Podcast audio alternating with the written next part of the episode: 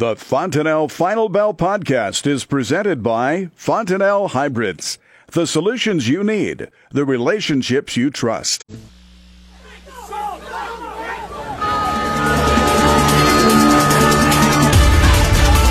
It's time for the Fontanelle Final Bell on the Rural Radio Network. I'm Clay Patton in for Susan Littlefield. She'll be back in the office tomorrow. Today we're talking the trade with Sue Martin of Ag and Investment. Sue, thanks for being on with us today. As we take a look at our closing grains, a strong day for corn and soybeans, but they let wheat behind. So what was kind of the rally here behind beans? Well, I think the rally was the, the very, and even in corn, the variability in both crops. Um, they're just not as good as you would think, and they're all, the yields are just all over the map. Plus, there was also a forecast of uh, rain coming in. Um, oh, it's around October 31st to November 5th, and that would be kind of supporting corn. Uh, but in the meantime, the uh, progress ability for getting winter wheat planted has increased or improved, and so that weighed on wheat and then the dollar being stronger weighed on wheat. But also there's a seasonality where you buy, and I want to say it's like either 14 out of 15 years or 15 out of 15 years, but you um, uh, buy December or May corn and you sell May wheat. And, uh, and you hold it right on in through December. And um, that spread certainly uh, kicked into high gear today. Sue, you talk about the U.S. to beat its highs that we saw last week, and those were two months highs on it. How much higher can this U.S. dollar go where it seems to be gaining strength? Well, when I look at the daily chart on the, like for example, even on the index futures, um, it looks to me like we're forming a head and shoulders bottom. And if that's the case, that would project you back up around 99. So this dollar could surprise us and and we have to look at what's going on you know yes interest rates are trying to increase but we've got um you know the lowest unemployment or yeah the lowest unemployment since uh, I want to say December of 1969. We have um, you know job wages going up, the highest they've been in I forget how many years. And, you know, we've got, it looks like our economy is really percolating. The only part of the economy that's not percolating is agriculture. And that's kind of where we were back in the mid 80s. Um, but in the meantime, you know, the, the, uh, dollar is getting strength off of all the the positivity of news that our country's gaining. And that's also starting to attract money coming from other countries, uh, from you know e- emerging economies and from China. We're seeing money leave and those countries and start coming to the U.S. Will they be buying stocks? They probably will go into some stocks, but I'm sure they'll be extremely particular on which ones they go into. But that is supporting our currency as well a lot of people, when you talk about the U.S. dollar, they associate a lot, a lot of that with U.S. exports as well. And the USDA reporting today 42.2 million bushels of soybeans bound for export. Is that a good number? And is it trying to keep pace even with China out of the market? Well, it really, um, it's okay, but it's nothing special. Um, you know, when you look at what usually the pace would be on a typical time of the year. Um, in fact, beans making it to the Gulf are very slow this year. And I think part of that is the higher water levels uh, for barge traffic, but also, you know, we've had that Hurricane Michael come in. I think that's why our export sales last week were so slow and or down. But uh, Hurricane Michael, uh, when he came into the Gulf, now there's another tropical storm that may turn into a hurricane that could also come into the Gulf. This one will be just a little bit further west and possibly hit into New Orleans. So I think that's having an impact too, but definitely the lateness of our harvest. Iowa, the latest on record, and um, you know for soybeans, and so the lateness of the harvest but even late in corn, we're just running behind. So we'll see this afternoon as to what the USDA comes out with as for uh, harvest progress. You know, many are looking for us to have crossed the 50% barrier around 52, 53. It's not out yet, but um, I'm thinking it's going to be a little under 50% for the beans, uh, mainly because we had rain through Iowa, for example, and into Minnesota uh, last week on Thursday night, Friday morning that held us out well into um, uh, Saturday before we could go again. And so I think that slowed up some of the progress there.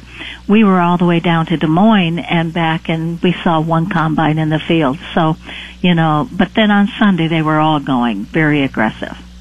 Sue, for producers that are looking at this market landscape right now, are there some things that they need to be taking advantage of in their marketing strategy, or is it more kind of a hold and wait time until we get out of harvest? Well, I think when it comes to soybeans, it's more of a hold and wait.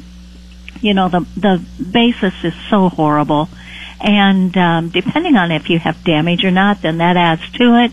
Um, the market is trying to give us has tried to give us a little bit of a lift um, but I think I would probably try to hold on to the beans. My one fear for beans is that South American uh, planting is going very aggressive and very quickly. It's they're further ahead than they normally would be at this time of the year. Uh, AgRural estimated that 34% of Brazil's soybean crop is planted, and that compares to 20% for the same period a year ago. Early in is early out, and we hear that uh, China has basically, um, it's estimated that they have around 80% of their needs uh, at the ports in uh, for November.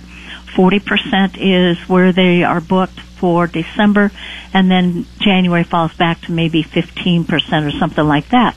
But by the time you're getting into January, these earlier planted beans are going to probably be about ready to be coming out. And so, barring what the weather does, it appears that you know China's going to get beans out of Brazil a lot quicker than they normally would. Again, we're talking with Sue Martin of Ag and Investment. We've talked grains. We still have livestock to go. Stay tuned to the Fontanelle Final Bell on the Rural Radio. Welcome back to the Fontanelle Final Bell on the Rural Radio Network. Again, Clay Patton in for Susan Littlefield. We're talking with Sue Martin of Ag and Investment. Sue, we talked a lot of grains and marketing strategy in our first segment. Now let's go over to one that really had a whale of a day. That is livestock, live cattle, feeder cattle, lean hogs, all with triple digit gains on certain months. What do you see as some of the contributing factors here behind this uh, rally across the board? Well, first off, technically the market was getting overdone. On our daily data, it was getting overdone. However, our weekly data that we use, we have three indicators we really like. Those three are very negative formed, I would say, or implying that the rally will be a selling opportunity for a bit. But for now, the daily is leaned very overdone on the sell-off that we had gotten, especially in feeder cattle. But then the cattle on feed report came out and it was expected to be friendly, but it was even more friendly than what it was expected. You know, when you had on feed 105.4% down 1% from what everybody was thinking, the biggie was the placements number at 95.4%, which was down from the 100.1% estimate that, you know, the average guess. And we looked at the weight breakdowns and boy, you look at the, the light weights is what really gained the um, numbers in those percentages of placements. So, you know, the bottom line is um, we're at a time here where the cash should try to catch a little bit. The product started last week. It, it was five dollars higher than the previous week, and of course, it's expected it should be stronger again this week. Maybe we'll be up three dollars, maybe four, but we should be firmer. And of course, the, for the choice, um, the first area of really stiff resistance will be around 215. So that should be the tough area. And ribs alone last week gained $14. So, you know, the product was expected to turn and it did, and it's kind of seasonal that it would. Now the cash prices should try to turn and of course uh, we suspect they will do that this week. Uh, we're hearing already on a Monday Packers bidding one eleven fifty, but the feedlots aren't willing to take it. They want at least one twelve. That's kind of where they ended up last week, wanting but didn't get it. So now we'll see what happens. Is the Packer going to give in? Or we came in with a, a, a show list that isn't much bigger than last week's. So we'll see what happens. But um, I think that when we look at the market here, the seasonal time of the year, cash cattle prices do tend to make a bottom and try to lift as they go towards Thanksgiving. But ultimately, our, our view is that this cattle market will drop into December, stick a low, and then we'll see what we're made of after we roll the year over. Take a look over at the lean hogs, Sue. We see that really good solid move higher. Now, typically, if cattle make a move, they want to spread and push back against hogs, but hogs came up with them. Is this due to that latest case of African swine fever that they found in China? Yeah, I think it is. That and I think uh, the demand for pork is just so good. You go in the grocery store and they're running lots of specials on pork. And of course October is pork month. But um, I do think that uh, the exports will stay good on pork. Um, domestic consumption for beef and pork are good. So I could see where the hog market did come up, especially in the face of, of a much lower um, placements number in cattle. It just kind of rubbed off into everything. But that African swine fever situation in China is, in my opinion, is a really big thing. And I think as we go down the road and we roll the year over, we're going to see just how big of an importance it really is on U.S. agriculture. Say they buy pork from other countries. Fine if they get it from other countries because we're going to have to turn around and take care of everyone else that those countries would take care of. So we're going to be exporting. And um, I think uh, China will look to us. They like U.S. meat, uh, but they're also looking at Brazilian uh, products. Except Brazil also had a regular case of African swine fever here. Oh golly, I want to say two or three weeks ago, but it was uh, ways away. It was on the coast, and but you know, away from where their, you know, pork and beef production really is. Uh, Mato Grosso is a big producer. So I think bottom line is that um, when we look at what they were, you know, at that, and nobody paid, it, it seemed like Brazil skirted that one. Japan did not. They had a regular case, and China banned imports. So, you know, and it was interesting because just recently we had a situation in Atlanta in the airport where someone tried to come in, had a roasted pig's head along with bacon in, in jars, but a roasted pig head in a luggage and a dog sniffed it out. And thank goodness because you never know what that could bring in because that African swine fever does stick even on processed meat. Sue, we've covered a lot of ground today in a lot of areas of the markets. For folks that want to follow up with you, they want to talk strategy, what is the best way to get a hold of you? Well, our number is 1-800-527-0051 and we realize everybody's just going great guns trying to get those crops in and we don't blame them. We just say be safe. And again, Sue Martin of Ag and Investment talking the trade here on the Fontanelle Final Bell. You're listening to the Rural Radio Network.